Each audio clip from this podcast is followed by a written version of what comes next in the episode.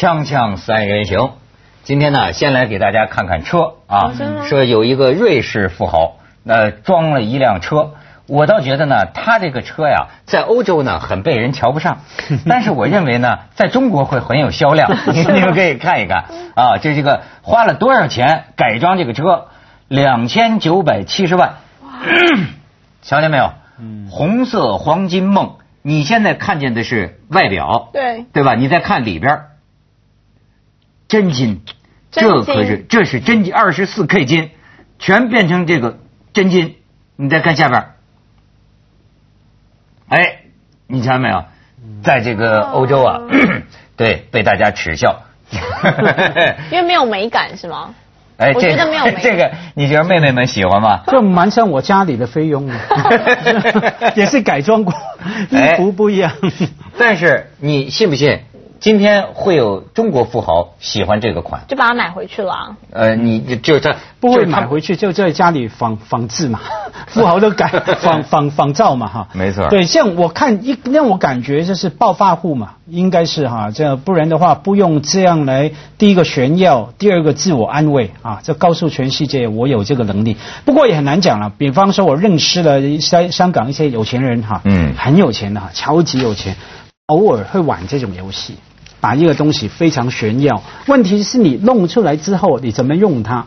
假如说暴发户的话，可能改装之后真的开，而且到处开，而且碰到人家就告诉你，哎，文涛啊，我就花了多少多少钱，可能是讲。那那些有我那些很有钱的朋友，甚至是贵族啦，因为家里传统都是几代的有钱人，他就是爱玩，弄出来之后他根本都不开，丢在家里的车库里面哈，所以。有这个东西不表示你有一样的心态哈？是吗？我们以前碰过这个台湾有个专门选美的那个大王，他就把他们家马桶变成二十四 K 金，是吗？这样是实用吗？就自己每天使用的时候觉得很满足，就是这样打造钻石啊、黄金在上面。要是有个男人这么样的有钱。你知道我我是实际的，我是实际的金牛座。以前台湾有一个广告，就是登在那个大楼大厦上面，写说呃为呃某某某 will you 呃 will you marry me，就是你要不要嫁给我？就是整一版可能是这个 I F C 这样包下来的一个广告，大家就在想这个男生是谁，这个女生是谁？就这样新闻炒了一个礼拜以后，发觉原来是彩券公司告诉你说，如果你中了一千，就是你来买彩券中了几千万以后，你就可以做这么浪漫的事情。然后我就说，如果我男朋友中了一千万，然后去包了那个。我就不会嫁给他了。你那一千万不留着，我们买个房、买个车，去做什么浪漫的广告？所以这不是钻石王老五，这钻石王老二。这这我不嗯搭啊，就不实用。对对对对，不实用。所以说啊，这个幼婷还是比较 比较务实的，比较务实比较当主儿。而且呢，我为什么说先先看看这个车呢？因为呢，就是我又想起这个郭美美了。说郭美美前一阵又闹事，什么车呀给人撞了，还是撞了人了？啊，什么又打官司啊？而且说在网上还开店。结果这个网民们就骂他嘛，就号召大家什么这个拒买，这倒不不要紧啊。我倒是说啊，红十字会今年募集四十一个亿啊。有个新闻，红十字会常务副会长，这名儿倒挺有意思，叫赵白鸽。白鸽，哎，白鸽透露，这个郭美美事件导致个人捐款很少。对，你说这个就是因为这个一个人。而且他们说以后要建立那个新闻发言人的制度，这样以后可以公开透明，然后记者有管道可以闻到红十字会的消息。我们就说郭美美应该要去。但是你你所以说我就我就我就想起啊，就说是，我又想起美国前一阵说一百个富豪写信给奥巴马说应该给我们富人征税，国家经济这么困难啊，你你又不要加这种人，主要有一个重视。前一阵我又听说啊，四百个富豪又写信了。就是给奥巴马说，为什么不给富人加税？我们富人愿意加加税。哎，我这是不得不想起一件事儿啊，就是贵族。家辉刚才讲这“贵族”这两个字儿，我现在啊有一个呼吁，就是说啊，贵族这个词儿。在中国的各种媒体、广告、商业文案当中出现的频次之多呀，可能是史上之最。可我的呼吁就是，大家都摘下来吧，对吧？谁摘下来，说明谁还要脸。你要不就是你还要不要脸？就是贵族是什么意思？嗯，所以呢，我想咱们从这个词义开始。是。咱们这个要讲到主持啊，我们有一位前辈，现在是我们节目的编审李一平大姐。呃，李玉萍大姐是中国改革开放后最早的主持人，也是我进凤凰的这个引引路人啊。她很支持咱们，给咱们找了一个材料。我看到这份材料之后啊，我准备谈谈这个概念。咱们先看看啊，这个这个这个一个一个词儿，这个在英文里边，贵族，这家辉可以解讲解一下啊。这贵用普通话吗？讲广东话。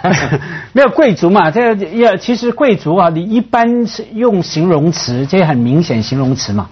我们看到哈，不用我练了，我练你也听不懂哈。出身高贵的。对，那那个高贵高尚的，很辉煌的。可是我我没几次去查字典，我光是看这个，我觉得会不会还差了一个定义？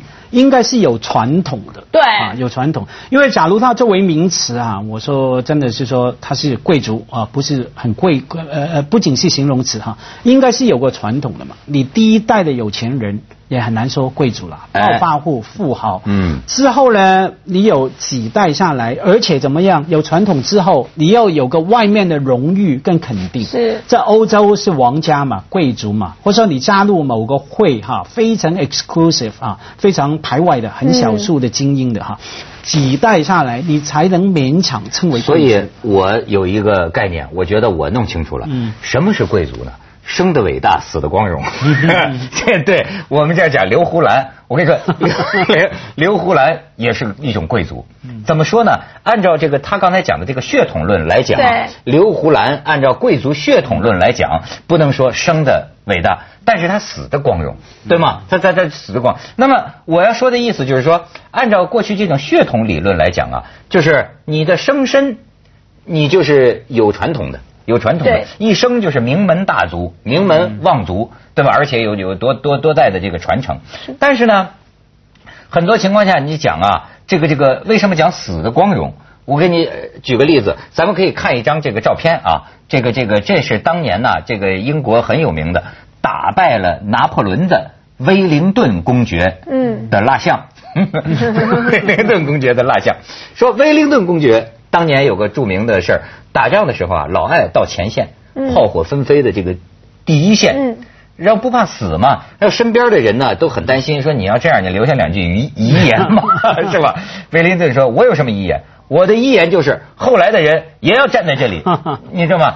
可是你知道，这是不怕死啊，这是训练出来的。嗯，他是哪儿啊？现在中国有的父母亲呐，多少钱就要上这个。”贵族学校伊顿公学，嗯，伊顿公学，那就是培养所谓贵族学校。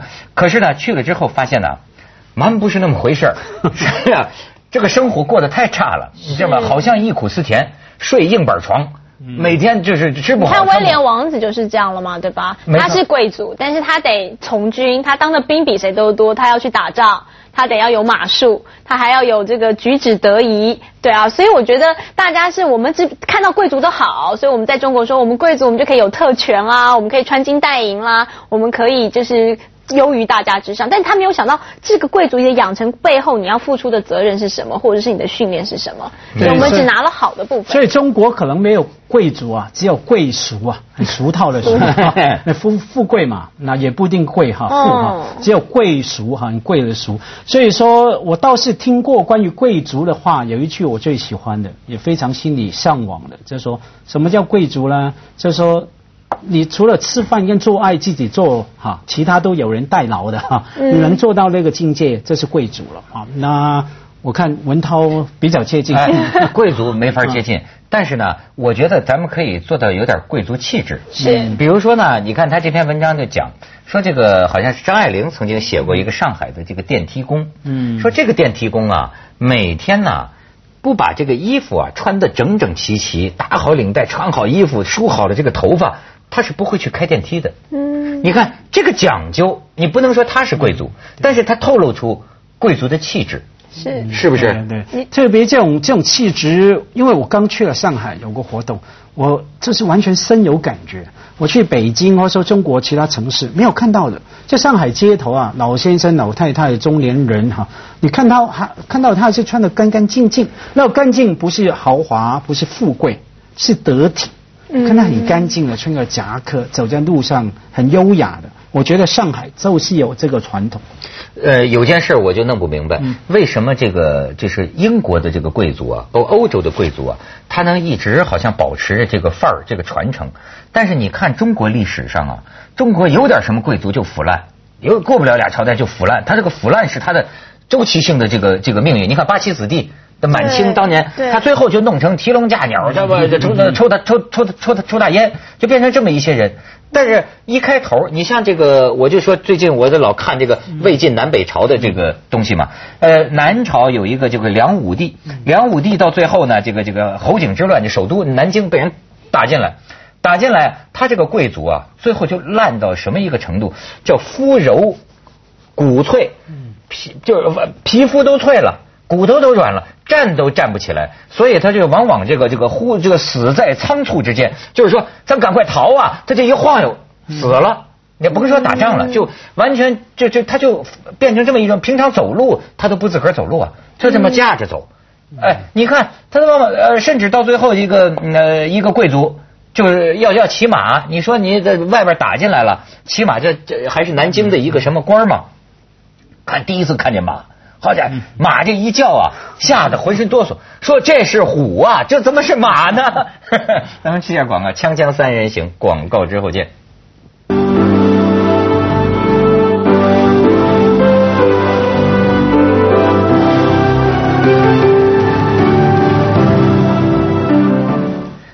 咱们这个幼婷眼里的孙子，不是眼里的这个 是吧？眼眼里的贵族啊，是一个人的孙子，是吧？是谁呢？蒋蒋中正的孙子，哎，是蒋中正的孙子。蒋中正的蒋，对对，我知道。蒋友柏，蒋友柏，我的一百分呢。对他们，他不写了一本书叫《悬崖边的贵族》吗？所以你知道，这贵族在台湾就没落了，他在他们家的情况之下，而且他得他这样写这本书，就是告诉你说，我从小受到什么样子的关注跟教育，以及这个我妈妈告诉我我的爷爷有多伟大之后呢，我必须要。怎么样的举止得宜？可是现在到了台湾，这些变成我的负担，因为我没有办法。我在创业的过程中，每个人都认为你太有背景，所以呢，你必须要更加的鞠躬哈腰，你必须要更没有身段。但是这跟之前的教育又是不一样的，所以这是他在讲这个挣扎。所以在台湾就是，你知道，就是说，要真是咱这讲这个词义，这个传统上讲讲这个贵族啊，不好当的，所以千万别贴什么贵族。你知道这个，我为什么说刘胡兰有贵族气质啊？刘胡兰做的事情啊，是不能要求老百姓做的，那不是一般人能做到的，那就是以身为国，就是死。这在古代啊，他是认为精神至少是个就是精神上有这个贵族气质。你看过去咱们这个古代讲，今天咱们讲的这个小人呐，实际在古代指的是一般老百姓，是相对于君子来说的。后来咱们把它说成这种道德败坏，人你是小人，实际老百姓都是小人。你像古代的那种，就要求什么呢？精英其实是一种一种精英啊，真正的贵族说为国为民舍弃生命的那是那叫英雄嘛？英雄哎，对，我还是没有听懂，因为你说他有贵族气质哈，可是我听起来那是英雄嘛，很壮烈、很悲壮，为了国家、人民、老百姓没没没没没错，我就跟你讲这个，我跟你讲黑泽明的电影啊，你会更容易明白这个。你看黑泽明的电影，你就知道这些个武士啊，嗯气宇轩昂的在那里。这武士身边那些穿着个兜裆布、的破衣烂衫那帮老百姓，你看都是那个就是趋利避害，是吧？哎，见着见着什么就跑，就是那种自私，有点自私自利，那就是古时候说的这个庶民、庶民、小人，对吧？就是你们这是老百姓，真正这种啊，身担大任，对吧？呃，视死如生，这是武士阶层。武士阶层就我觉得有点类似于我说的这种，就说贵族，他是个。一部分人呢有极高的这种呃特殊要求，一般老百姓你很难达到。对，我们可以这样来看哈，他贵族作为一个制度哈，可能在某些社会有，欧洲有，日本有，中国不一定有了，现在没有哈。可是他作为一种身份，贵族是一个身份啊，我认同自己是贵族，别人也认同我是贵族，那什么意思呢？这身份的时候，我知道有些事情我不做的。有些朋友我不交的，是我甚至只跟我的也是贵族身份的人谈恋爱、结婚什么哈。我觉得从身份那个角度来看贵族，那现在我们看到啊，中国不管有没有钱，觉得自己有贵族精神什么哈，可是很多事情他还是做嘛。就是说几乎来者不拒哈。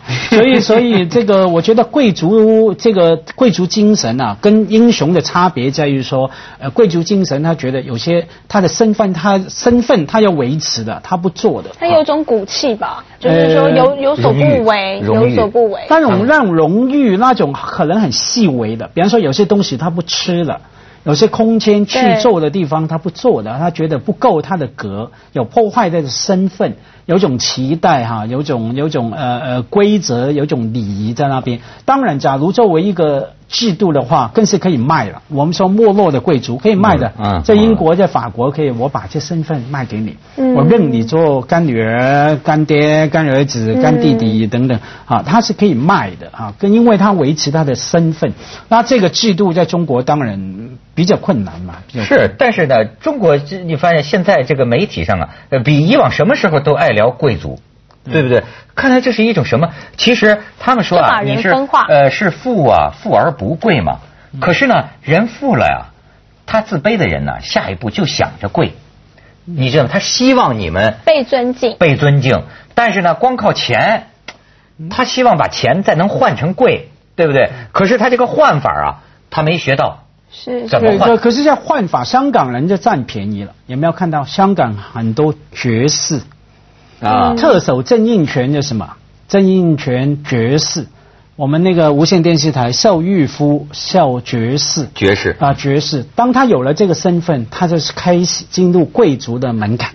所以呢，他不管当了什么高官怎么样，他一定要维持爵士，一定要称称称呼我，不然他不高兴了。你看，郑应权一定要称呼他爵士，他才高兴哈。哎，又婷，你比如说，你要是见了一个呃名名门之后哈，哎，这是一个，你看啊，他们纽你我听他们纽约的讲啊，外国人也是狗眼看，也不叫狗眼看人低，也有这个，也有分啊，也有分。这就是说，你比如说一个伦敦呢，有四种不同的英语。有些就是贵族血统，互相瞧不上。你比如伦敦，他们那边讲啊，说这人到这儿摆阔是吧？他是花老钱还是花新钱？Old money 还还是 new money？老钱还是新？你花老钱的，大家尊敬你；你花新钱，就是你的钱是刚挣的，你呀暴发户，大家不尊敬，就瞧不上的啊，是这样。哎，花新钱，你看那个电影《铁达尼号》《泰坦尼克号》，那个大胖子那个女的，就塑造的是那个形象，她就属于花新钱的。你要照这么说，中国现在都是花新新人民币的。哎，我就说，假如你碰见一个老钱这样家族里出来的这么一个后生，吓死！你真敢嫁给他吗？吓死！我就是那个铁达尼号的 Rose，我就是那个不嫁贵族要跟 Jack 跑的那一个，吓死了！这跟现在我们也是说，台湾现在很多大家说到所谓的豪门小开，他们也是。都是传承的，就是说贵族，我想大家现在想的不是一代的问题，一代绝对不能贵族，一代再有钱不叫贵族，贵族是传承的，他一定起码两三代、三四代以后，他的那个有一个系统下来的，所以那样的家庭太多繁文缛节啊，你这怎么见妈妈？然后呢，你应该要有什么？甚至他们也会要求你的协同啊。他们我也听过这个，我有朋友跟我开十个条件，什么你要硕士，因为我他儿子也是硕士，你要三家清白，三代清白，三代清白，不可以有犯罪记录哦，不可以有什么倒被人倒钱啊，借钱啊，什么都不行啊，然后第三没有遗传疾病。包括癌症，因为癌症是遗传，基因要干净。这玩意儿英国王室都不行。对呀，你讲到第三条，我就不要听第十条，太可怕了。这是这是某一种的筛选啊。所以我都怀疑，你知道吗？就是中国人就别聊这个。你包括台湾、香港，我都怀疑你什么贵族，中国人民三代以前都是农民。是，锵锵三人行广告之后见。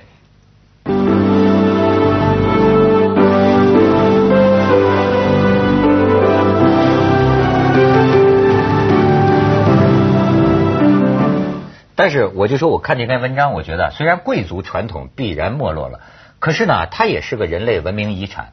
这不意味着咱们啊不能从这个里边啊得着一点做人的美感。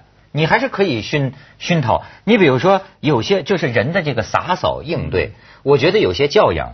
呃，不，你比如说在断头台上，他讲嘛，当年这个路易十六的时候，这个路易十六的王后先上断头台，踩了刽子手的脚一下。说 对不起，先生。他包括路易十六上台跟大家讲两句，是吧？说我清白死去，我原谅我的敌人，但愿我的血能平息上帝的怒火。所以为什么在呃两个世纪以后，呃法国总统密特朗在纪念法国大革命两百周年的时候，真诚的说，路易十六是个好人，把他处死是个悲剧。哎，我就说啊，人在这个生死之间，仍然能够有这样的，甭管他是冲胆大的还是什么，他这是一种气节啊。呃，教养，教养，我觉得是一种，就是这个自制啊，长期。你像你像我，那肯定还要放了我吧，放了我。这就叫贵族要养成的，贵族怎么养成？我是活生生非常幸运碰过一个贵族。OK 哈，你碰过啊？碰过。我在我心中他是个贵族，那一位就是白先勇。白老师啊，白崇禧的儿子，对他们家哈，当然是军人出身，可是他从小哈都在豪门之中这样的出入嘛。我跟跟白老师去吃饭了，我觉得贵族其中一个本领是什么？懂得欣赏，懂得要求。